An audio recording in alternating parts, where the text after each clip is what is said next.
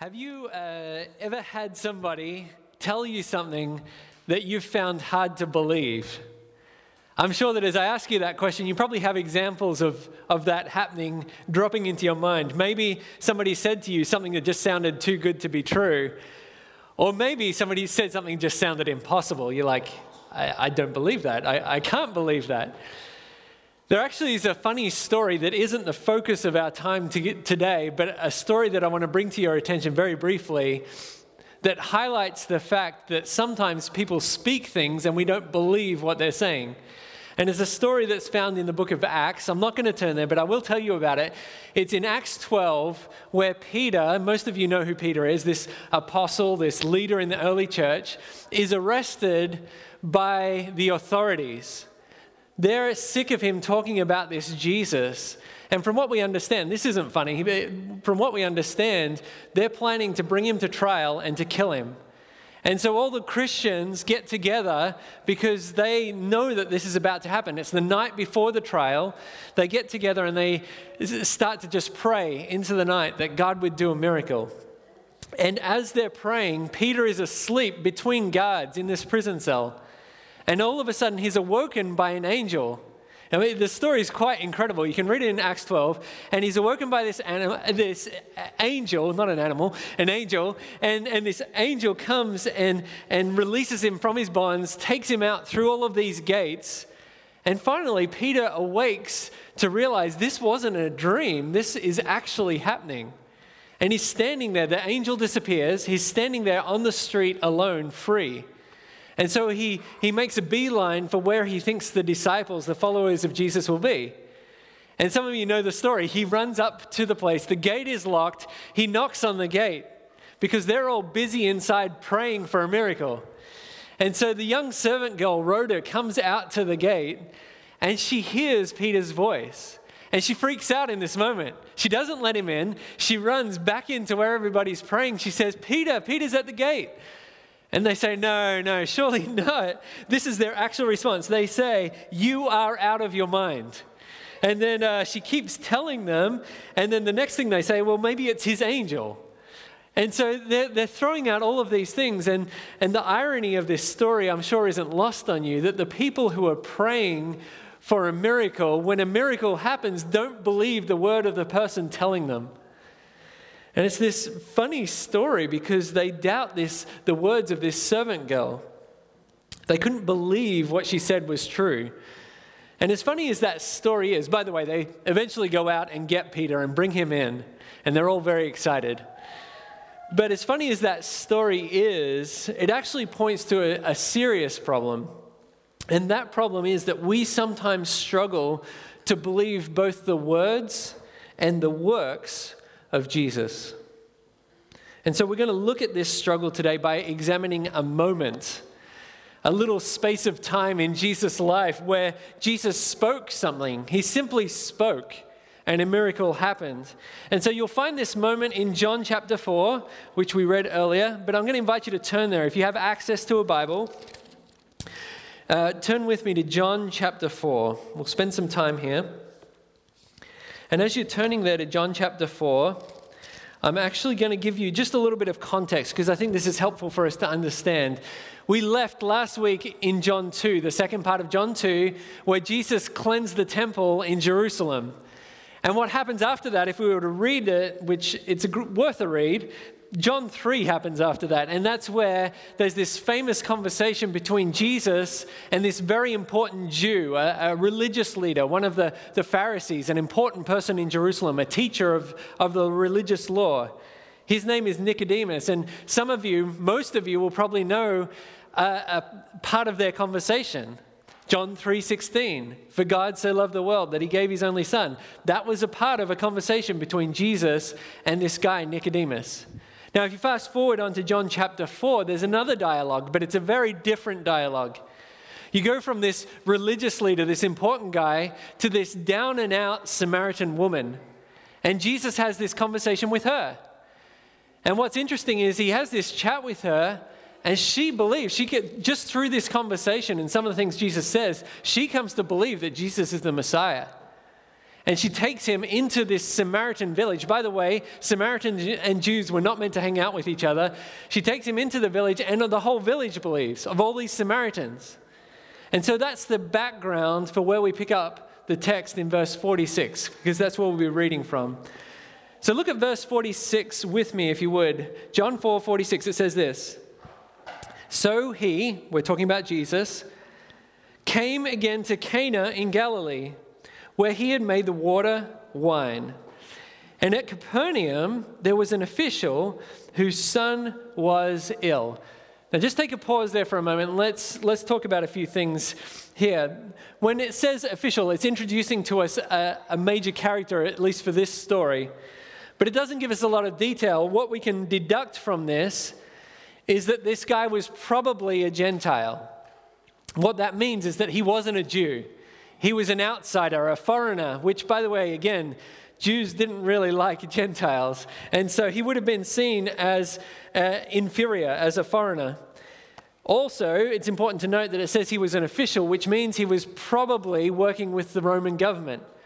Rome exercised control I mean, a, a tight gripped control over the land at that time. So not only was this guy a foreigner, he was helping the enemy.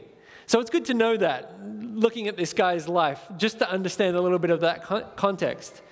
There's a couple of other things that are worth clarifying, which for me personally even were points of confusion, and I want to just make sure we're on the same page here.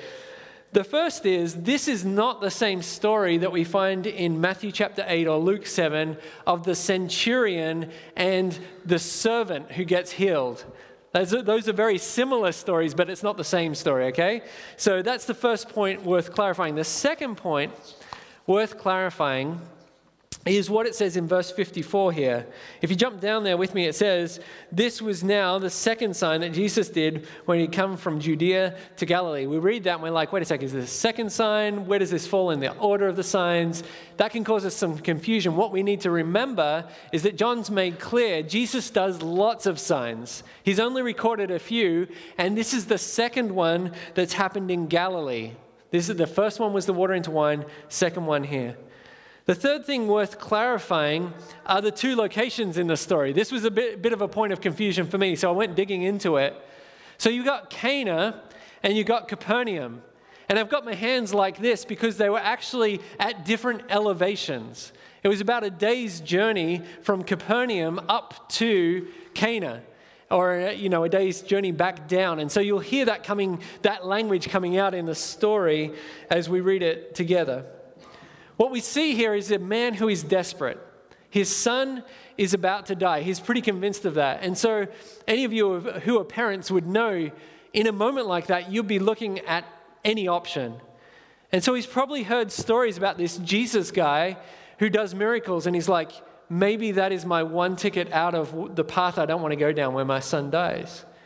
And so he goes looking, he goes on this day's journey looking for Jesus. And his intent is to find Jesus, to bring Jesus back, and to maybe, maybe get a miracle. And so we see that, that his intent coming out in verse 47, actually, if you read that. It says, When this man heard that Jesus had come from Judea to Galilee, he went to him and asked him to come down and to heal his son, for he was at the point of death. So we know what he's thinking, and this is made really clear to us if you jump forward to verse 49. The official said to him, so this is him speaking now, Sir, come down before my child dies. So we know very clearly what this man wants. What isn't so clear, what's maybe a little bit confusing, is Jesus' response in verse 48. I don't know if you noticed that in the kids' story. Jesus' response is maybe a little bit cryptic. If you look at verse 48, it says this So Jesus said, Jesus said to him, Unless you see signs and wonders, you will not believe.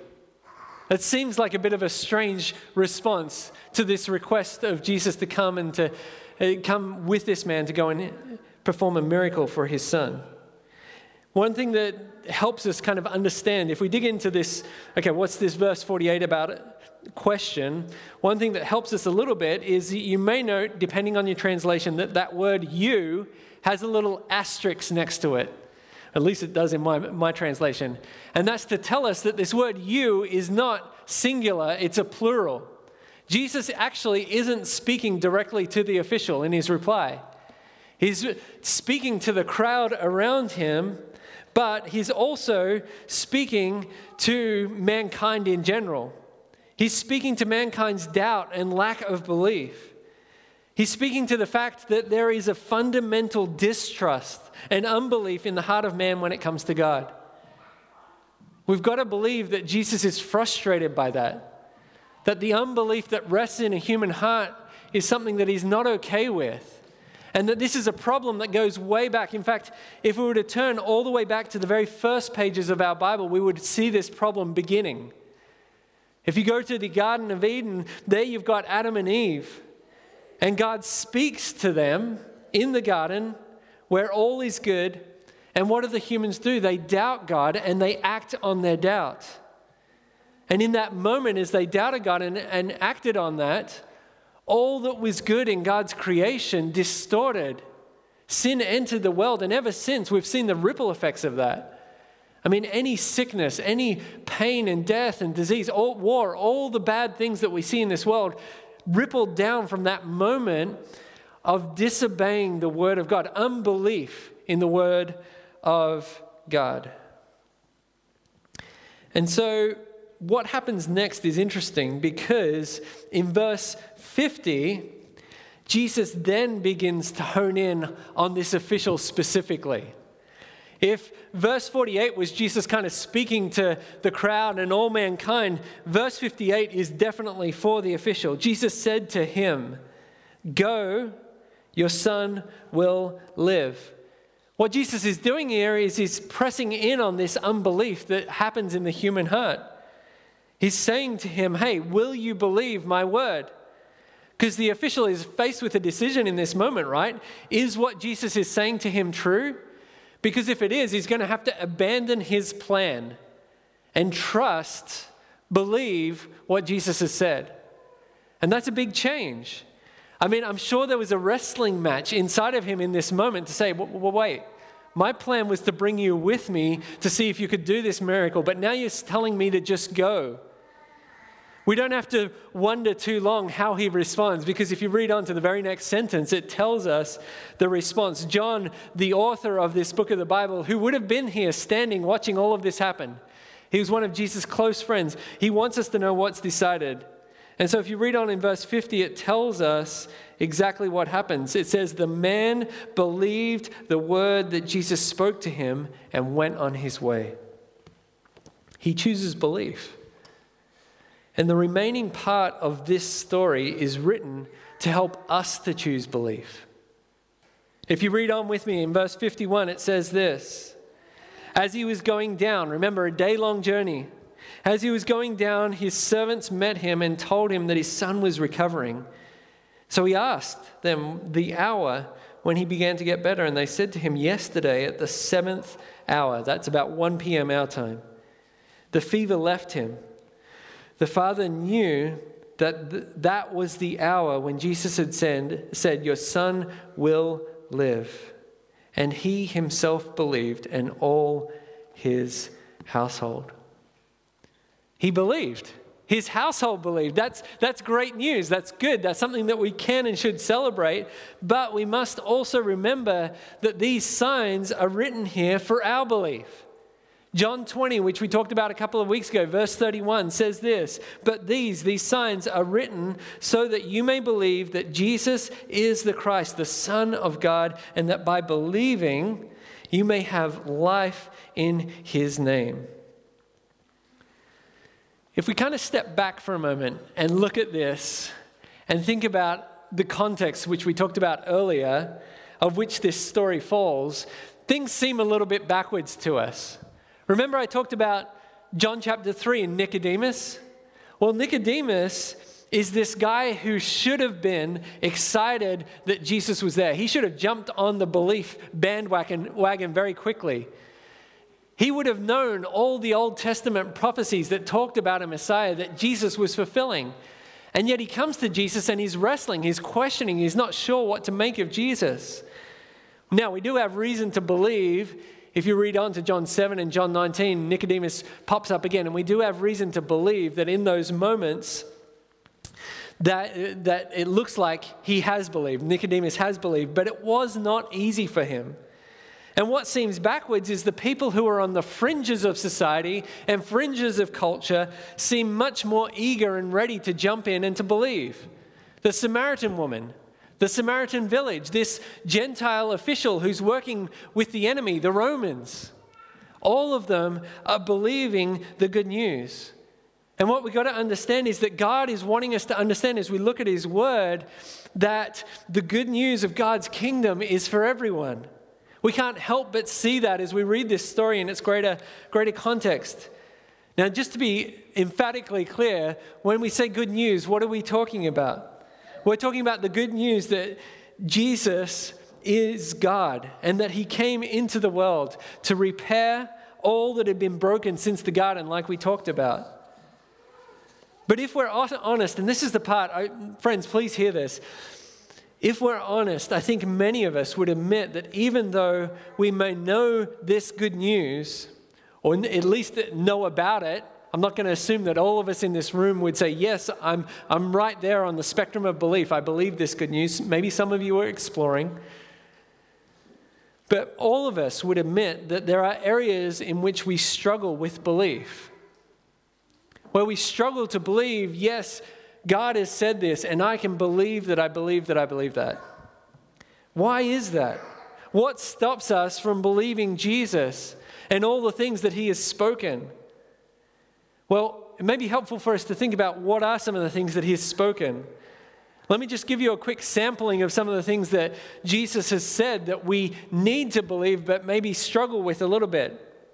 One of the things that he said is that I am the way, the truth, and the life. No one comes to God except through me.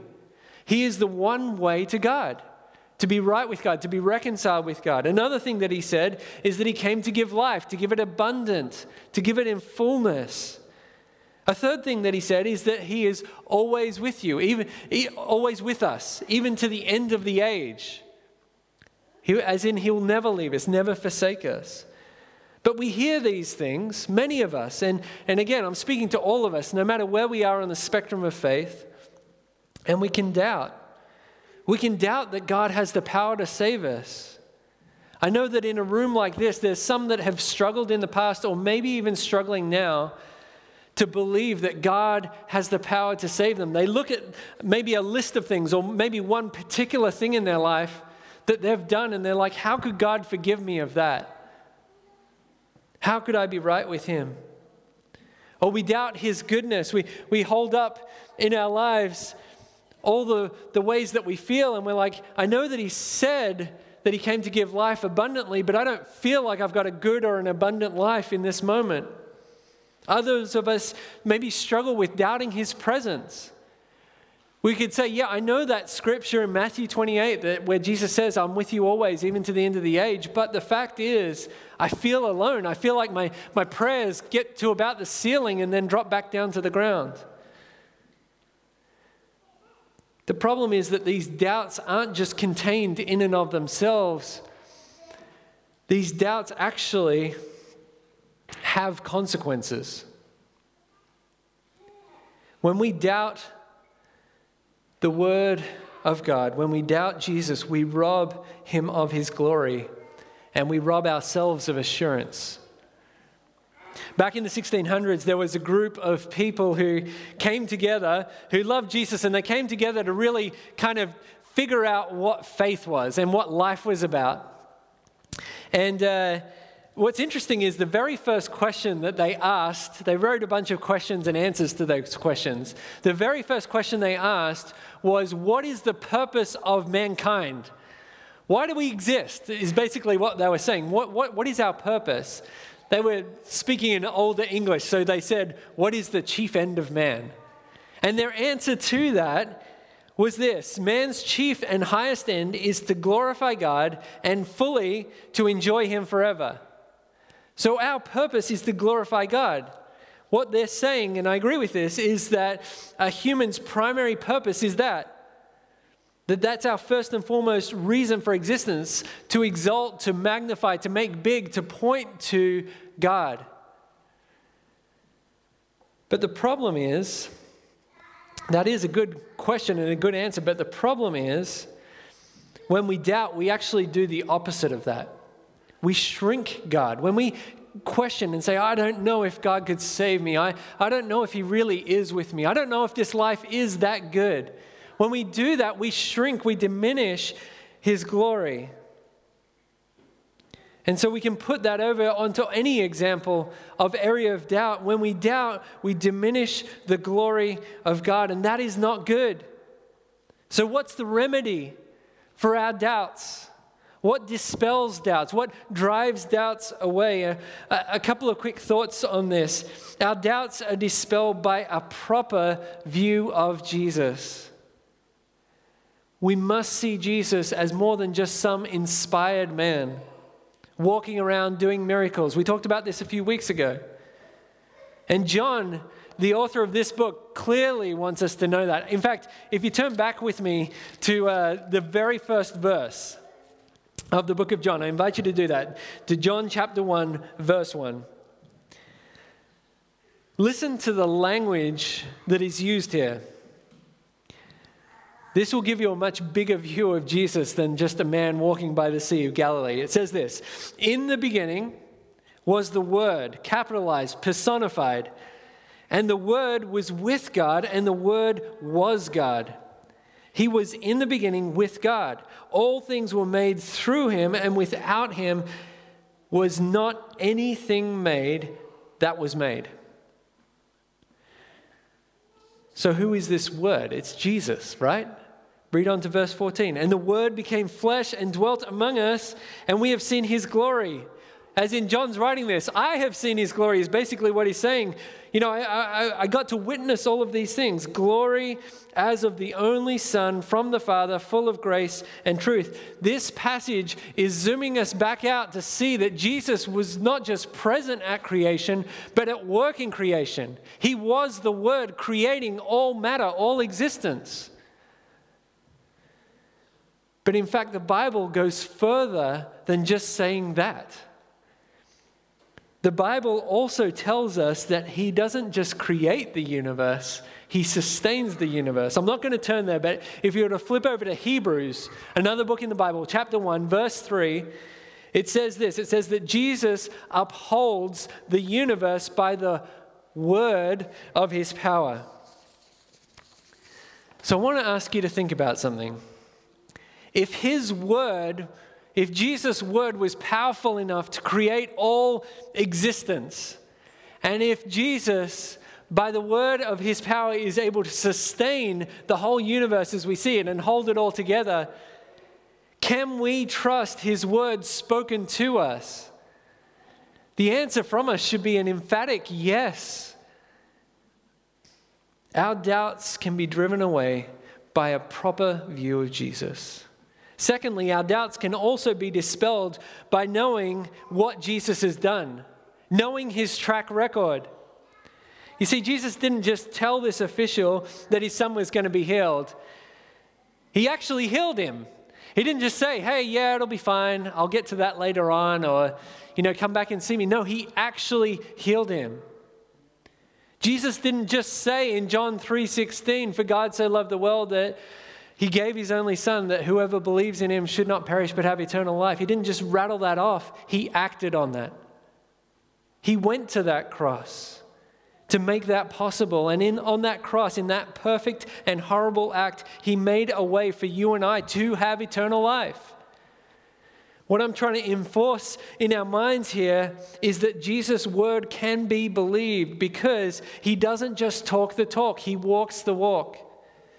His track record is 100% proven. Everything, and I mean everything he speaks, comes true. We've been talking about how our doubts diminish God's glory. But that's not all that happens when we doubt. There is a second consequence, and one that we, perhaps we actually feel more because it's closer to us. And that consequence is this the consequence of lost assurance. When we doubt God and doubt His word, we rob ourselves of assurance. Assurance is confidence in something. And in this instance, when we have assurance in God, it's confidence in something greater than ourselves. It is a, prom- a promise that we hold on to that gives us peace. And when we doubt, that confidence is vaporized. Uh, we all live here in the 21st century, and what that means is that I imagine all of you have had the experience of buying something online. And in that moment, we experience getting an assurance, right? You think about it for a moment. You give money to somebody that you've never seen and, and never met. You send them money online, and what you get back is typically, hopefully, an assurance you get some sort of receipt that says, Thank you for your order. Here's your tracking number. All of that is an assurance. It's a reminder. It's something that you can cling to and say, Okay, that's happening, and I, can, I know that that's real. We can find assurance in the words of Jesus. One of my favorite hymns talks about Jesus, talks about his word, and the assurance that we have in trusting his word. I'm not sure if you're familiar with it. It's a song called Tis So Sweet. Have some of you guys heard this song before? Tis so sweet to trust in Jesus. That's, that's how it starts out. Let me read for you a couple of lines of this song because it's exactly what we're talking about here today. It says, Tis, uh, again, Old English, it is so sweet to trust in Jesus. Listen to this next line just to take him at his word. That's followed by just to rest upon his promise. And then the last word, line in that verse, just to know, thus saith the Lord. As in, we can cling to and know this is what God has said, this is what he has said to me through Jesus we can have assurance in Jesus and in his words. And if we pull all of these thoughts that we've had here this morning together, there are a few things that are probably worth our consideration now in this moment that I just want to bring to your attention. The first is this What has Jesus said? We've talked a lot about what Jesus has said. But as we take some time here in these next few moments, as we sing a few songs soon, I want to ask you, what has Jesus said? Secondly, I want to ask you do you believe what he has said? And thirdly, and maybe most importantly, because I know many of you are Christians in this room, is to ask the question of where are areas of doubt? Where are shadows of doubt in our hearts and in our lives? There are places in our hearts and in our lives where we struggle. There may be a situation where something's happened and you're like, I know God says He works all things together for good, but when I look at this thing in my life, I struggle. That's a real thing. Bring that to Him today. My hope is that in these next few moments, we would really get to engage with the Holy Spirit and with God and to work through, to, to take our doubts to Him.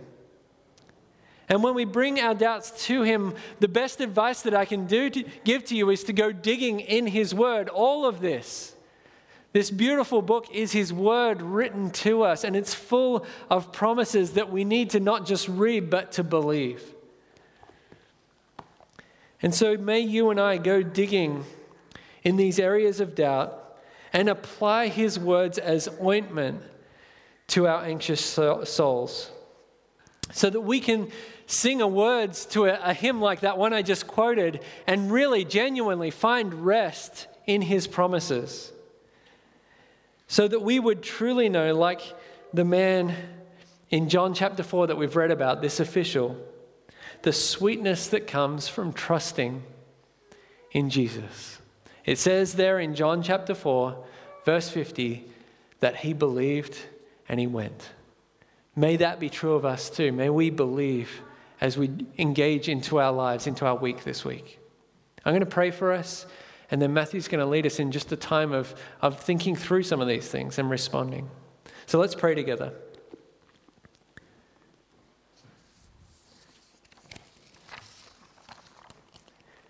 God, we're really thankful in this moment that you are not a God who just made the universe and then walked away. We thank you that you're not distant or detached, but that you are engaged in our lives, that you know our highs and our lows, you know our doubts, you know our unbelief, you know all of us. And God, today we want to come to you and just ask you to do work on our hearts. God, help us to trust you and to trust you more. May we believe upon your promises, all of them, God. May there be great faith in this room. And God, even now, as we consider our own lives and whether we really do believe you in all areas, in all aspects of our lives, may your Holy Spirit be at work illuminate, illuminating areas of unbelief in our hearts and in our lives. May we bring those quickly to you, and may your word bring assurance. May you be glorified in our hearts and in our lives and in these next few moments, God. Thank you. Amen.